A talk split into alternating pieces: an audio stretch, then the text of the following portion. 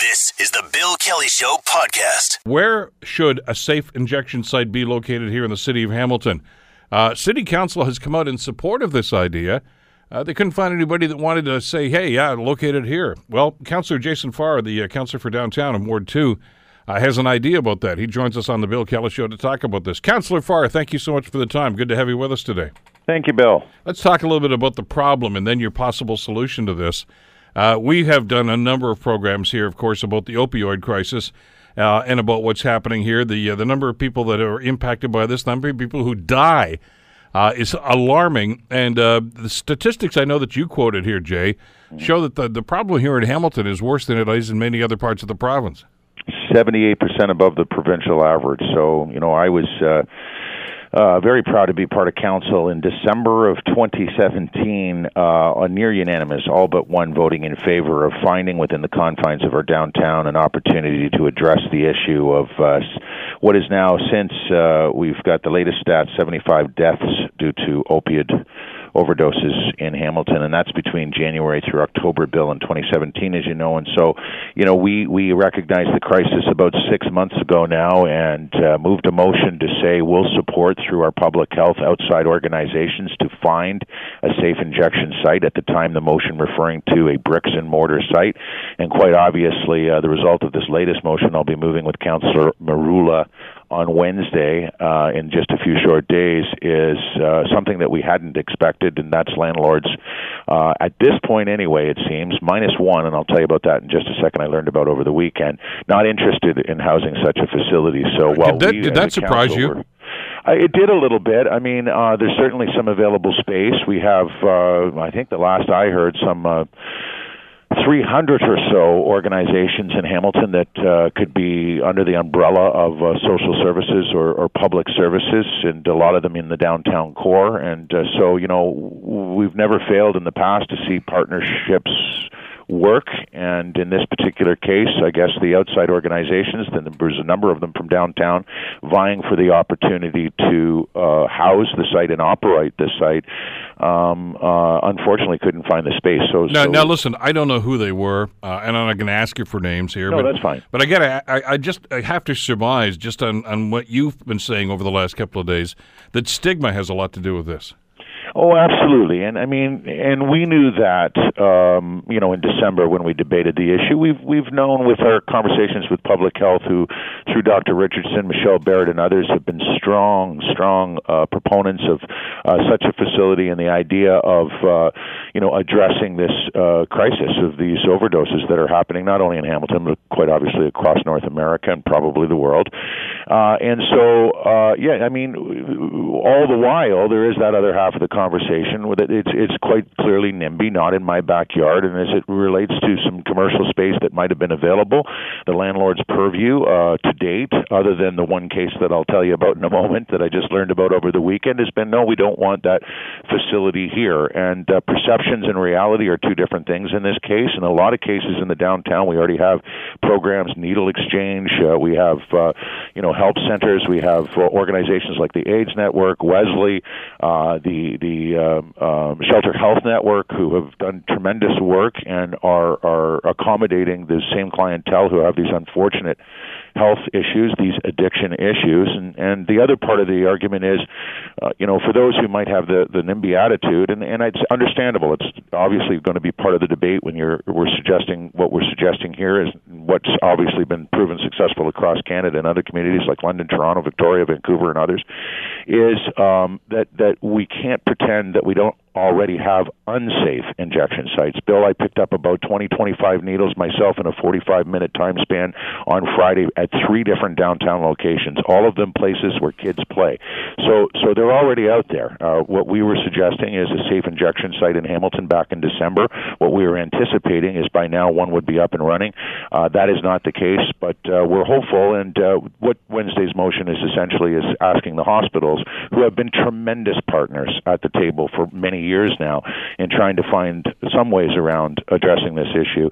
If uh, they have let's say 58 by 8 by 9 foot uh, of space uh, that can accommodate this need and let that third party organization uh, try to help and operate. But I got to tell you something. You mentioned a number of, of, great initiatives that are going on in the city the needle exchange program, uh, the work that's going on at the AIDS Network, and some of the other great social service agencies.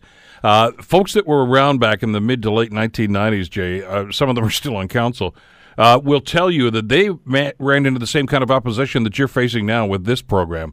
Uh, there just seems to be a stigma that's not in my neighborhood sort of thing, or just basically a lack of understanding. And and and I know that one of the things I heard consistently back in those days was, well, if you provide that, you're just encouraging these guys to abuse things. Just like you know, if you provide condoms, you're just going to encourage you know premarital sex, and on and on it goes. Now, I guess some people are never going to get over that that idea, but I mean, uh, are we are we missing it here with public education? Are, they, are we just not doing a good enough job to explain what you're doing and why?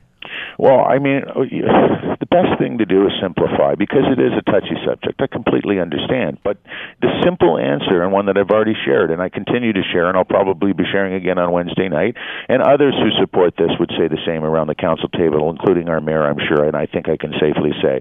To simplify the response, it is already occurring in our community. We have unsafe injection sites. So we're, we can't bury our heads in the sand and pretend it doesn't exist. It certainly does and, and you know, a lot of work went into devising the footprint of where a facility like this would best serve.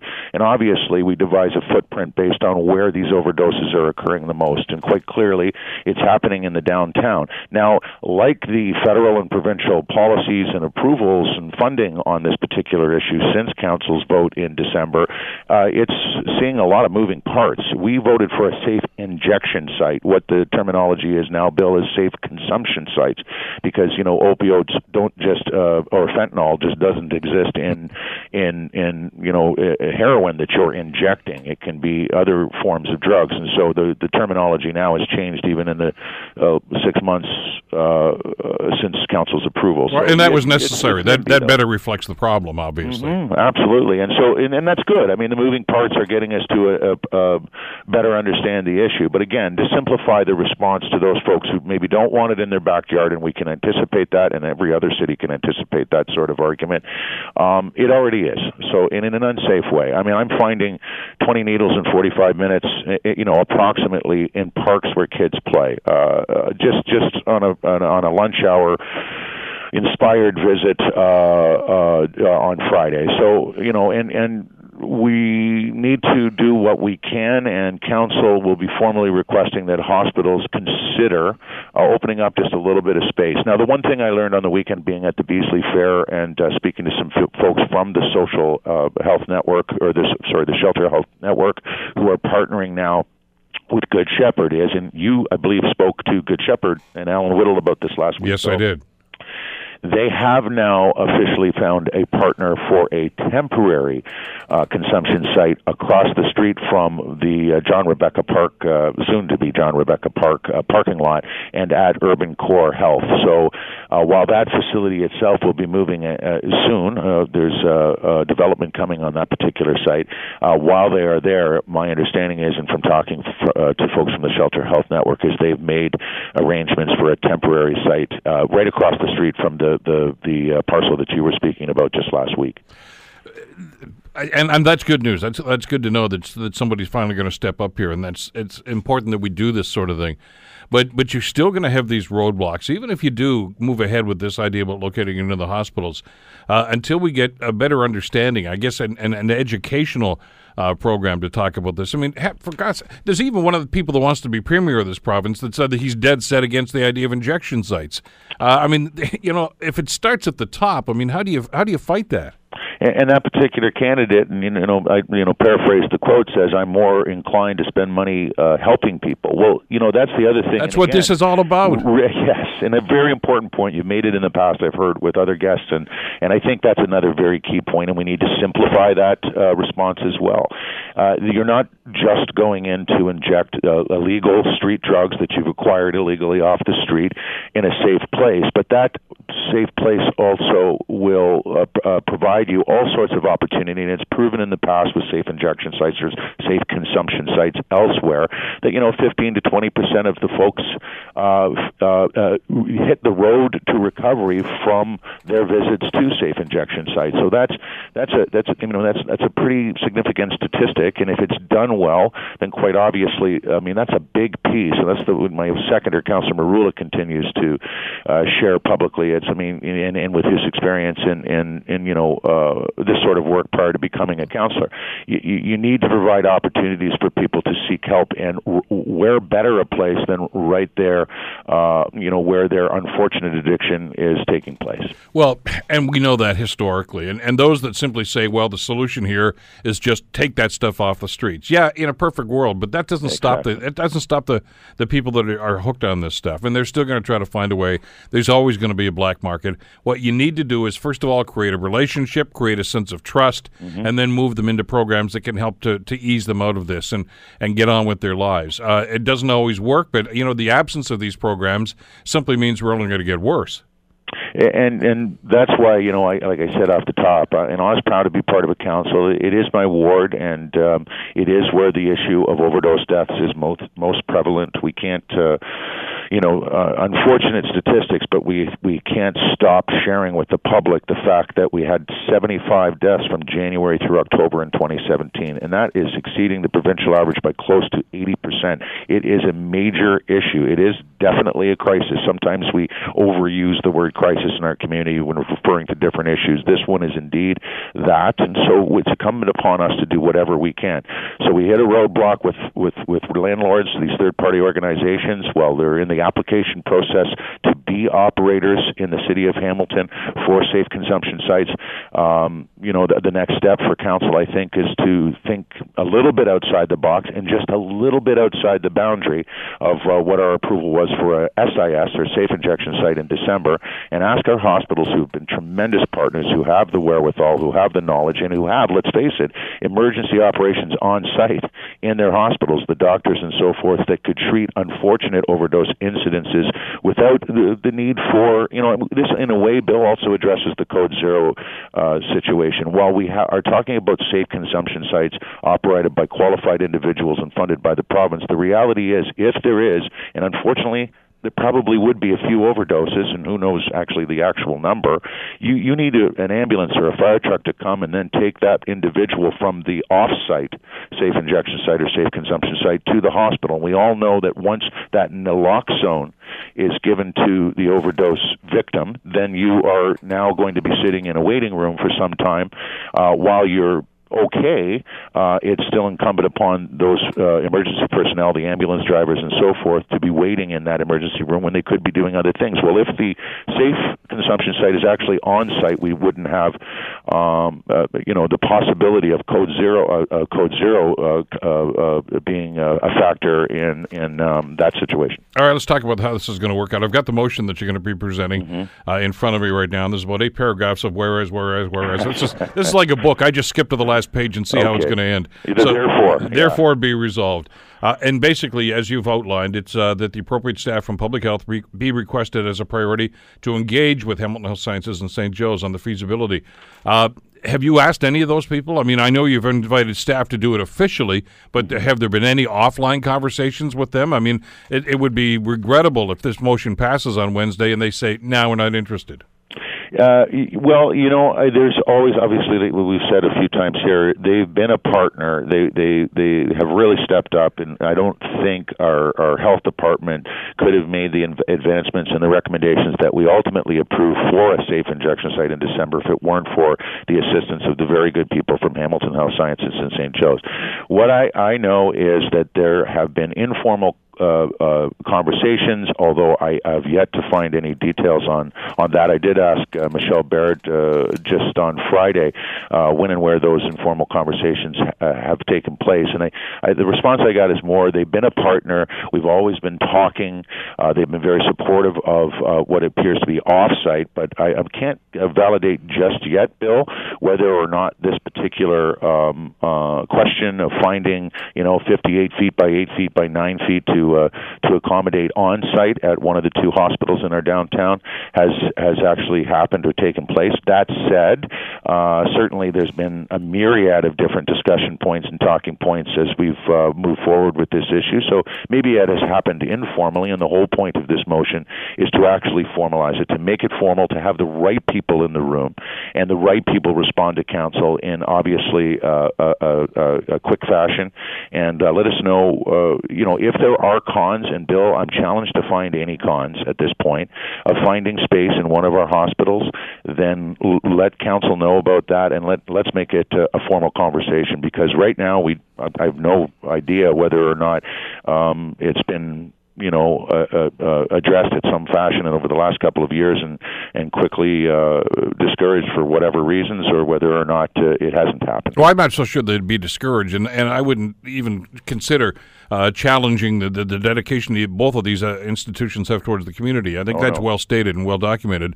But there could be some logistical things that they may have to consider, and maybe already have considered. And you know, it's it's not as if they're going to say, "Yeah, yeah, guys can start next week." I mean, they, you know, there's some work that needs to go into this, and I, I'd like to think that, given the, the, the, the urgency that's at play here, that there's already been some initial discussion, so they could at least look around and say, "Yeah, I think we can do this" or not, instead of starting with a clean sheet because uh, uh, every day this doesn't happen, there's a possibility of more lives being lost. Absolutely, and uh, you know we hope we can find a, a small space that makes sense that a third-party provider would essentially rent uh, from the funding they receive from the province and from the approvals they receive from the province to operate uh, a safe consumption site in, in essentially a provincial facility, which is what hospitals are. So, um, you know, I, I've had some good responses from the community on the on the concept. Uh, I really appreciate the input from Councillor Merulla, especially with his addictions uh, history, and uh, some of my colleagues as well. So, I, I think there there's uh, been a very positive response to the motion bill uh, since I, I you know tossed it out there on Friday, and I'm hopeful for a good discussion on uh, on Wednesday at council. Looking forward to that discussion on Wednesday at City Council. Councillor Jason Farr, Jay, thanks as always. Appreciate the time. Thank you, Bill. And good luck on Wednesday. Thanks. You're listening to the Bill Kelly Show weekdays from nine to noon on AM 900 CHML. U.S. President Donald Trump's new attorney, Rudy Giuliani, uh, has been uh, doing the media circuit. Uh, he was on the many of the uh, Sunday morning political shows, uh, trying to lessen the legal burden on his client. Some are wondering after those appearances whether he's doing more harm than good. Joining us to talk about this is Jacob Neiheisel, and we're going to get to him in just a couple of seconds. But first of all, a little segment of Giuliani's comments on ABC yesterday. I know this sounds funny to people there at home. I never thought 130,000 was a real payment. It's a, a nuisance payment. Uh, when I settle this, uh, for when it was real or a real possibility, it's a couple million dollars, not not 130,000. But you people you don't go away for 130,000.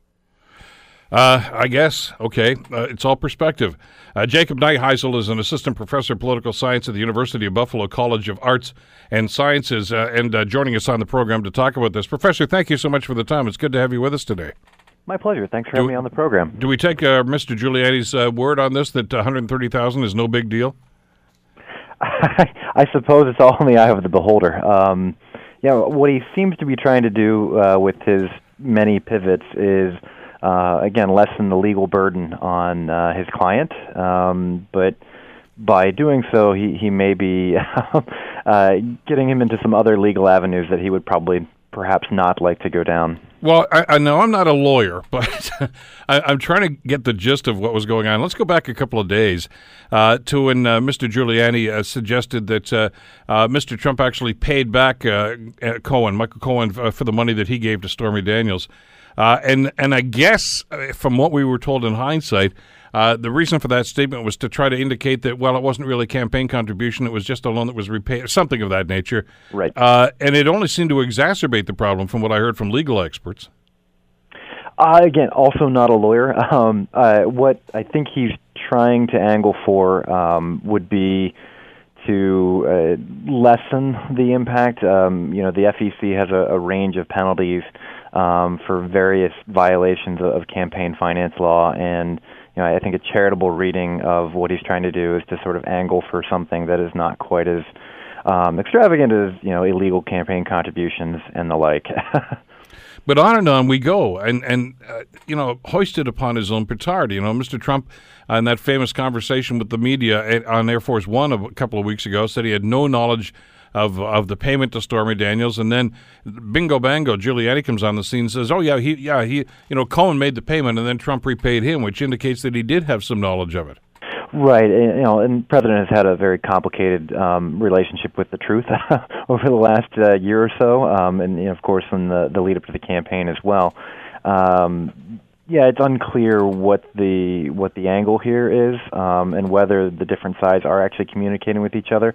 You know, it'd be easy to observe something like this and, and think about you know conspiracy theory, something like that. I think the the better explanation is probably just incompetence. Well, you wonder who's throwing whom under the bus in these situations because Trump contradicts him. I mean, then he was quoted uh, saying to Giul- about Giuliani that, well, uh, he's only been on the job for a day and, uh, you know, he kind of gets things messed up. I'm paraphrasing. Uh, Giuliani, of course, in fact, had been on the job for more than a couple of weeks at that stage. So I, they really seem to be getting a mixed message here. Yeah, I mean, the, as an outward observer, uh, and and not being either a fly on the wall inside the the negotiations or conversations that are going on, and not again as a, a legal expert in, in campaign finance law, um, it certainly does seem like it's um, not coordinated very well uh, among the different parties, and um, you know, it, to to pivot a little bit to, toward an area that I'm a little more familiar with, um, it seems like the the crime here is one that, um, if there is indeed a crime, that is rarely prosecuted. You know, think of John Edwards. Um, you know, think of some other high-profile examples of um, campaign finance violations. I think the the bigger issue is that as long as the Trump camp keeps digging, um, they'll eventually stumble onto something that looks like obstruction. And and therein lies the problem. I mean, I guess it, I would say it was easy, but uh, in in past days, of course, Trump was focused on the Mueller investigation. Well, it was initially the Comey investigation when he fired him. Uh, Mueller investigation and, and Russian involvement and uh, and the incarnations about that and the report from the Republican uh, you know congressional committee on this. Uh, but they've opened up a second front with uh, with the Cohen charges and the raid on Cohen's office uh, which was not a federal jurisdiction, I guess, but it was actually New York State, if I understand the, the legalities of this correctly, uh, which gives Trump far less uh, opportunity to try to intercede in that particular situation should he decide to do so. And and I'm hearing stories, Jacob, that they're a lot more concerned about that investigation than they are about what Mueller's doing.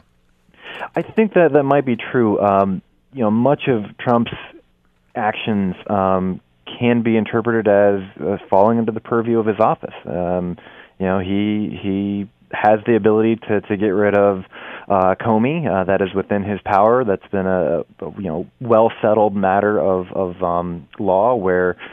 Yeah, the, the the subordinates serve at the pleasure of the president. Now, you know, there's some question as to how bad it looks if he keeps turning folks out of his administration.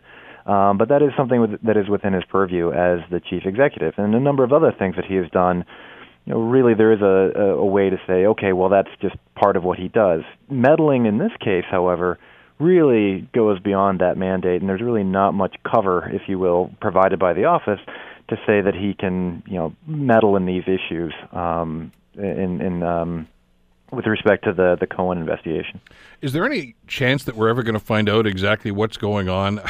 I know that sounds like a, a rather bizarre, you know, blanket statement, but there's so much in, uh, going on here with Mueller's investigation, and we know nothing of, uh, and certainly the investigation going into Cohen. And I know that uh, the, the immediate retort from the, the Trump administration and from Fox News was, "Well, this was illegal. They had no business doing that. It has nothing to do with the Russian investigation, et cetera, et cetera."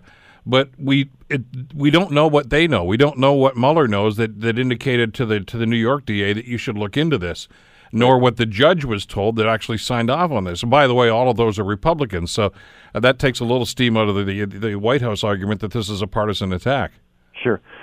Yeah, I have no idea that uh, in today's polarized era um, there can be anything that's completely above board, um, and that will, even if we do know all of the details, the framing and the spin that's put on it by the various sides um, is going to, to loom large in this arena. So even if we have all of the details, if it's all laid bare, I'm not sure that there can be an investigation in the polarized era that doesn't lead to charges of, well, it's the other side going after some kind of witch hunt you know, because Trump's line has consistently been, well, it's not just my side versus their side in terms of partisan politics. It's the swamp versus me. And if you throw prominent Republicans into the swamp, then it can become an us versus them type of scenario.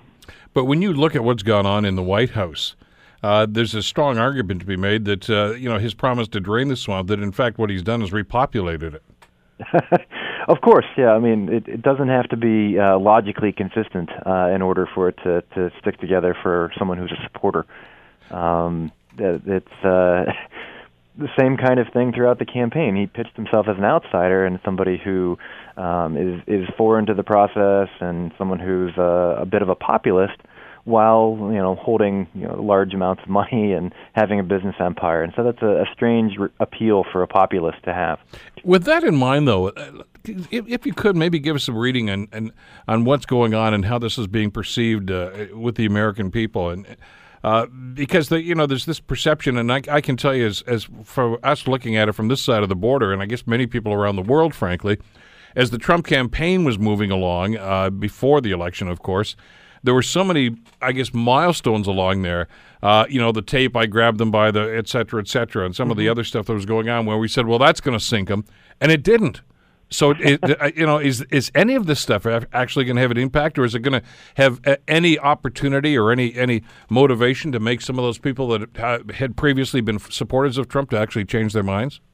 In terms of shifting public opinion, I don't think any of this is going to have much of an impact. Maybe at the margins, you'll have some folks who were tepid supporters or who pulled the lever for Trump um, because they saw him as a lesser of two evils, turning against him, and um, all that's likely going to do in the short term is decrease Republican turnout in the midterms. Um, you know, we're in a polarized era in, in American politics where you typically pick your party or you pick your candidate, and then you engage in some um, some mental uh, exercises to make sure that any kind of criticism rolls off that candidate or that attitude object just so that you can maintain the, your image of your person as being the one who um, is the the one you should look up to and, and is the one who um, really has the answer. And so I think as long as we're determining whether we like a candidate or like a party first, and then figuring out the reasons to do so, um, I think we'll continue to to reason ourselves in a position where just about anything uh, is going to, to roll off Trump's back.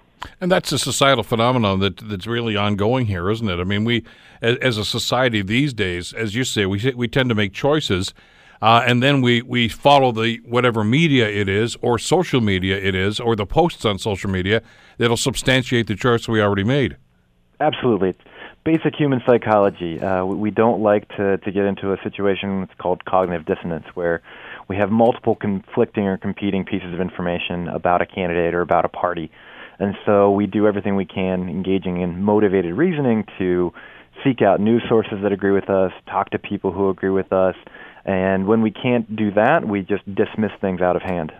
With that in mind, then, Jacob, uh, for those of us that lived through Watergate and saw how that process unfolded, and by the way, we need to remind ourselves that was not a six or eight month process. That took a fair long time for, for that, that process to move to the point where they started talking about impeachment. But can something like that even happen now since there's such a polarization of opinion in, in American politics now? I'm certainly skeptical. um, at least when it comes to the level of public opinion, I'm skeptical that, that anyone's going to look at something that Trump or, or any other politician does, for that matter, who has a following, says, "Yep, that's it. That's the the reason I'm going to not support this person anymore." Um, I think if we're going to see an impeachment, uh, it's going to be um, a political calculation. It's going to be when the House flips, which I, I do believe it may do so in 2018, um, and there's articles of impeachment brought through a political process. But we have to get a further definition of impeachment. Obviously, I mean, we saw what happened with the, Nixon White House uh, during that process. And, and we, we, have to remind ourselves that Nixon resigned. He, he wasn't kicked out of office uh, rather than go through that, that impeachment process. And, but as, as more than a few uh, observers have indicated, uh, that indicated that Nixon, for all his foibles, had some consciousness and said, I don't want to do this to the American people. More importantly, maybe I don't want to do it to me. Uh, a lot of folks don't think that Donald Trump has that filter. I don't think so. I, I think if uh, proceedings are brought, uh, he will he will fight them the way that he has shown he does.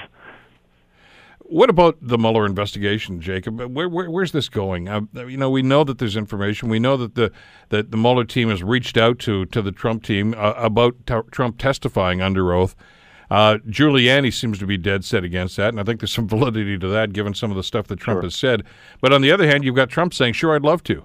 Uh, where- where- uh, he doesn't seem to listen to the advice, which is maybe why they're down to Giuliani. I think he's what the th- third or fourth uh, attorney on this now. Right. You know, I, I think it's it's Trump being Trump. Um, he why lawyers don't want him in a deposition is that they don't want him to perjure himself, and you know, I think that um, any uh, lawyer worth their salt could probably get Trump into a situation where you know you're questioning his um, power, you're questioning his intelligence, his ability to do something, um, and he's going to just go for the big the big sell. And, and in the legal context that's where you start to get people. So i can see why giuliani and other lawyers are nervous about putting him in front of a deposition or putting him through that process rather. Um, given that he speaks off the cuff and again given his rather casual relationship with the truth at times it doesn't have to be anything big. Um, it just has to be you know demonstrable that he lied under oath. But given his ego, is is he is he that narcissistic that he thinks I can beat these guys? I, I could I could go before that committee and I could show them. Yeah, I'm not. A, not a, um, early in the conversation, I said I'm not a lawyer. Um, I'm also not a psychologist, and I certainly haven't had Trump on the couch. But you know, my personal view is that yeah, it, it looks like he would would probably you know say things fully expecting the power of the office to to precede him and to cover him in all these situations. I mean, he's contradicted himself, not under oath, obviously, and you, you have to wonder uh, again just whether or not he has the ability to be able to check himself, as as somebody would have to do, I guess, given some of the the, the contradictions that he's come out with publicly. Right. Um, yeah, I, I wonder if he has that ability. Um, again, not diagnosing anything, but he he does seem to have a rather um, tortured relationship with uh, the truth. Uh, this, the suggestion over the weekend from Rudy Giuliani is that uh, the, the president may actually, if in, in fact uh, there is a subpoena issued, he would take the Fifth Amendment, uh, which, of course, uh, the, this is the great thing in the media these days. As soon as you have a, a quote from the president, uh, we simply have to go back through the archives and not too far back into the archives to find a contradictory statement. Uh, and this one goes goes back to the presidential election uh, when Hillary Clinton uh, took the Fifth Amendment about the congressional investigation into the private email server. Uh, and Trump's response was, "The mob takes the fifth. If you're innocent, why are you taking the Fifth Amendment?" Yet now his attorney is uh, Rudy Giuliani is suggesting that if he is subpoenaed, that he should take the fifth. Yeah, absolutely. Um, yeah, I don't know that I love this uh, twist in American politics where the the whataboutism is is coming to the fore. Um, I don't know that that helps anybody, but uh, yeah, absolutely. it it is not difficult to find uh, contradictory statements um, on uh, just about any matter from Trump, and this one in particular looks bad, and that um, you know he's on record saying only guilty people take the fifth, and here he is with a, a, his legal team suggesting that that's the way out. If you were a betting man, is uh, is is he's is he going to fire Mueller at some point? Um, uh, I really don't think so. Uh, I think in the cultural memory we have the what was it the the Saturday Night Massacre? Yeah, with um, Archibald Cox. Yeah. Right, that uh, that really started the the um, process raining down on Nixon, and I think that even though it's within his power to not necessarily fire Mueller directly, but set in motion a, a series of events that would lead to, to Mueller being fired, uh, I don't know that that's going to help him. One, it's going to look really bad; the optics are terrible. And two, they're just going to find somebody else to fill that position. Um, it's not like the investigation is going to go away if Mueller goes away. Uh, and so, if I were advising him, I would I would say absolutely not. Um, this is not something you want to meddle with. Political partisanship always plays a part in this. You mentioned it's a Republican-dominated uh, House of Representatives and and Senate right now, uh, which is obviously playing into some of the support that Trump's getting from people like Paul Ryan and, and Mitch McConnell and others. Uh, and that dynamic, as you mentioned, might change. And we saw that again. If I can just go back to the parallel of Watergate, uh, and and I don't know if it was the John T- John Dean uh, testimony or, or something, but there was a tipping point, as you recall, uh, in those uh, negotiations and that uh, testimony, Jacob, where even the Republicans on the committee, people like Howard Baker and Lowell Weicker, and finally said, "You know what? Uh, This is it. We're just forget about the partisanship. Uh, we have to do what we have to do," and that really seemed to turn the tide, as it did with the American people. I, I'm not so sure that there's going to be a point like that in this investigation. Um, it will be interesting to see what happens uh, when and if the House flips in in 2018. Um, you know, it's uh, when you have control of the levers of power, you will do an awful lot to ensure that you have that control. If you've already lost that, uh, then the the safer bet might be to turn against your your chief executive, the leader of your party. Um, save face, do what you can to to continue your own electoral successes down the line.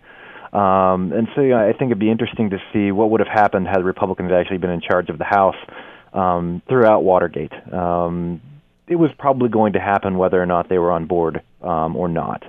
And um, by getting on board, it allows them to be on the right side of history without really any risk to their own personal standing or their own personal calculations.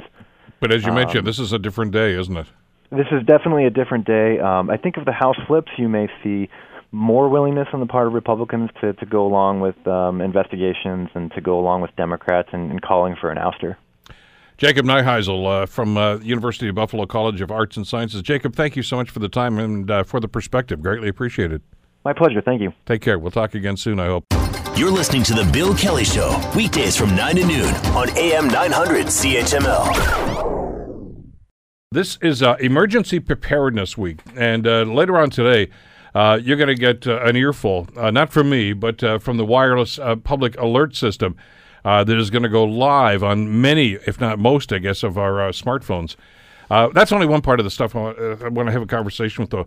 Uh, Connie Verhage is with us, who is the lead emergency preparedness coordinator for the city of Hamilton. Thanks for coming in today. You're welcome. It's great to have you here. There's so much I want to talk to you about. I'm, I'm going to get into the emergency, the public system in a second, okay? Sure. But your job uh, is is obviously us preparing for emergencies, which can take all shapes or forms. They can be catastrophic. They could be well. We've seen just watch the news for f- 15 minutes and you see what's going on around the world.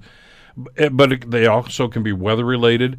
Uh, and I guess one of the messages, obviously, kind of that you want to get across this week is to be ready as much as we can. Uh, We'll talk about how you as a city get ready for it, but we as, as individuals. I'll give you an example. uh, this past Friday, it got windy, uh-huh. and uh, the power went out, and uh, and I like to pride myself in saying, yeah, we're we're prepared for all this stuff. I've got flashlights and we get batteries and we're ready to go in case something like that were to happen. Then it happens, and it's mm-hmm. where did I put those? Mm-hmm. Where are the I don't have. What do you mean I don't have AAA? I'll use the last ones. Oh, you you've got to always make sure that you're doing stuff. And, I, and now right. because our power was out for 24 hours in in our neighborhood up in Ancaster. And uh, you don't realize how much you rely on something like hydro until you don't have it. That's right. And and this was to our advantage, I guess. This was this was May. Mm-hmm. This could have been January. And we were very lucky. We were really, really lucky. It was a, it was a relatively nice night as far as weather goes. We didn't have really cold weather. We didn't have really hot weather. People can be comfortable in their home overnight without the power. Yeah, we didn't need. We but, didn't- But I remember the ice storm from a few years ago. Right. And and the Right. impact that had. I mean, that was just Right. Mm-hmm. before Christmas. And there were people there that were well, they had to leave their homes because they, there was no heat. And that's right. And, and we do at the city have uh, reception centers that we could put people, send people to so that they can be comfortable. We do ask people to have a plan in place. So, so this week is all about getting prepared and what the city of Hamilton has done. And you'll see it on the website if you go to the uh, www.hamilton.ca slash emergencies. It's five days to emergency preparedness. And what we're asking everyone to do is to take each day and do something.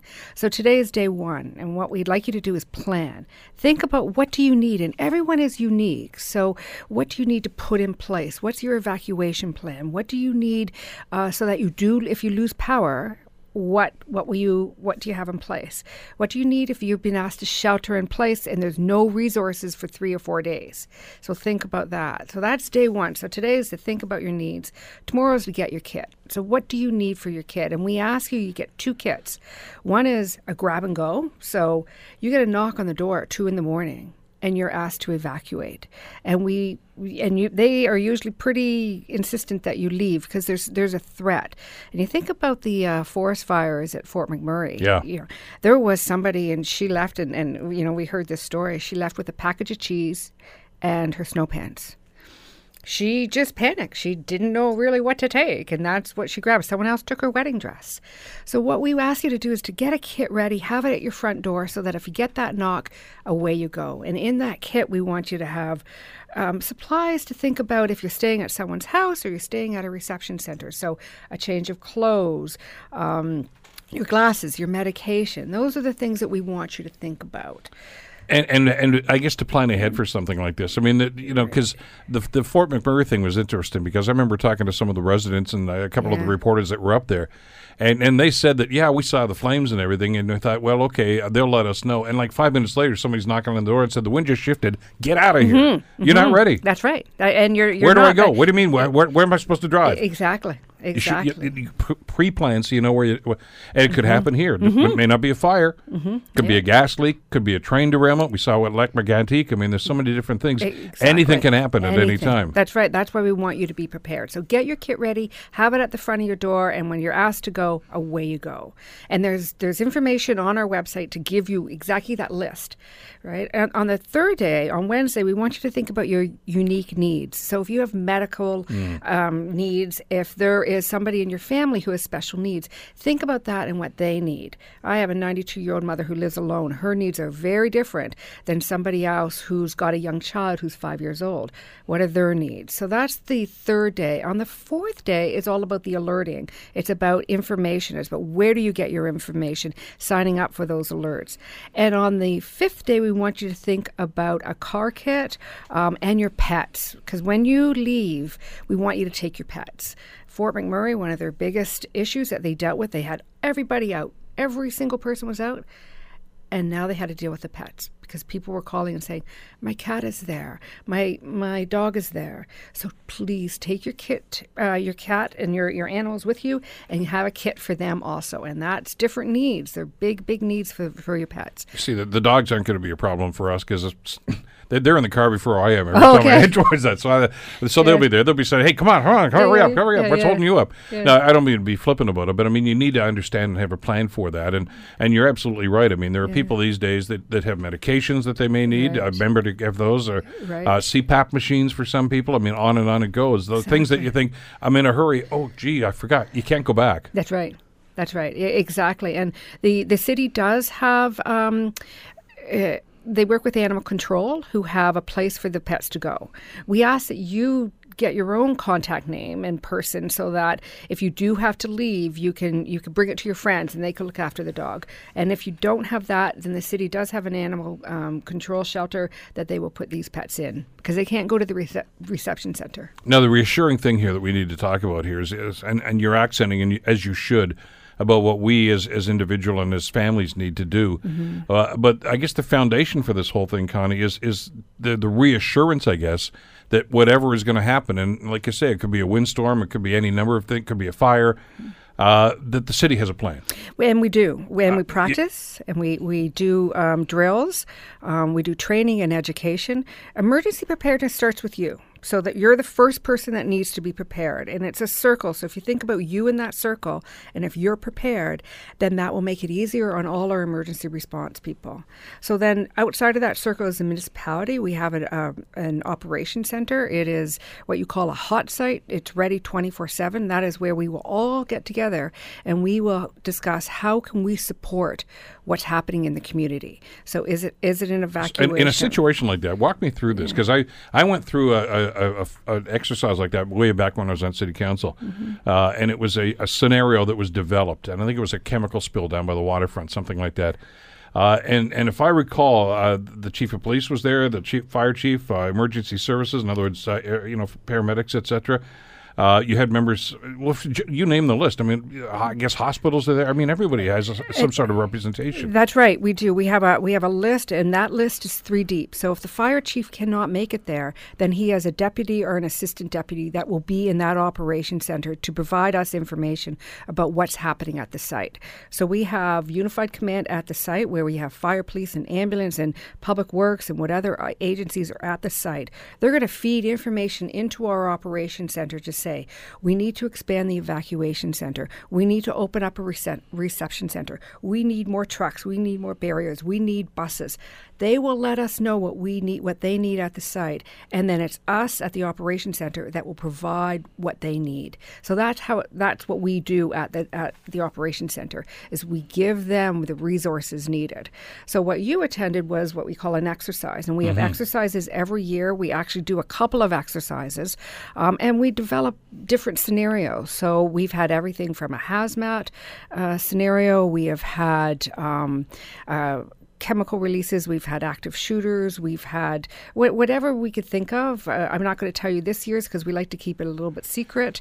Um, so that's uh, Well, the one that we a lot of us lived through was uh, was Plastimet in 1997. That horrific fire down in the North End. Mm-hmm. That's right. Uh, with that factory, of course, and uh, I, I can still recall driving, you know, towards the end of the Jolley Cut there up on the mountain. The sky was black. I mean, it looked like it was midnight with no Yeah. lights at all. I mean, Yeah. that's how extensive the smoke was.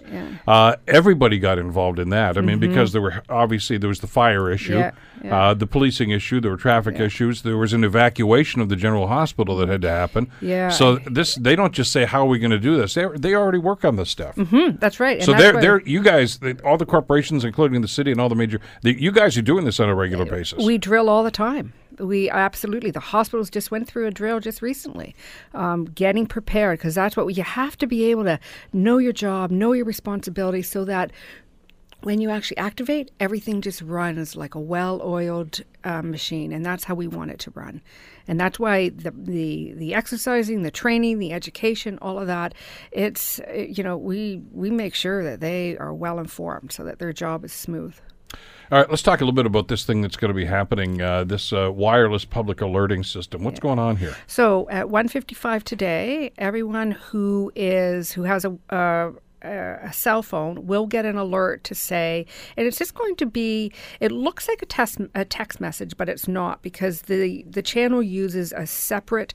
Uh, pathway to give you a message to say um, there is now the message today would just be this is a test but in a real life event they'll tell you what the scenario is and what they want you to do.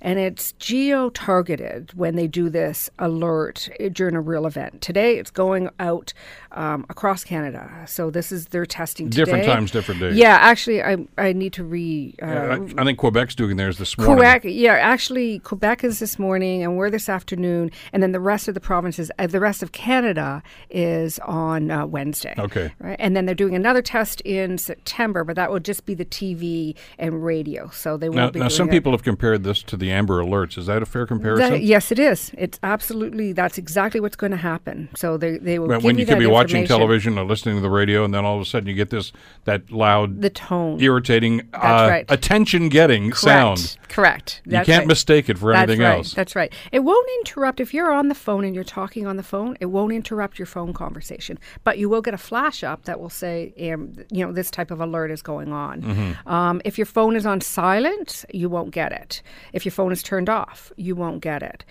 During a real event, if your phone is off or it's um, on silence, when you go to turn it back on, if that event is still happening, that alert will show up.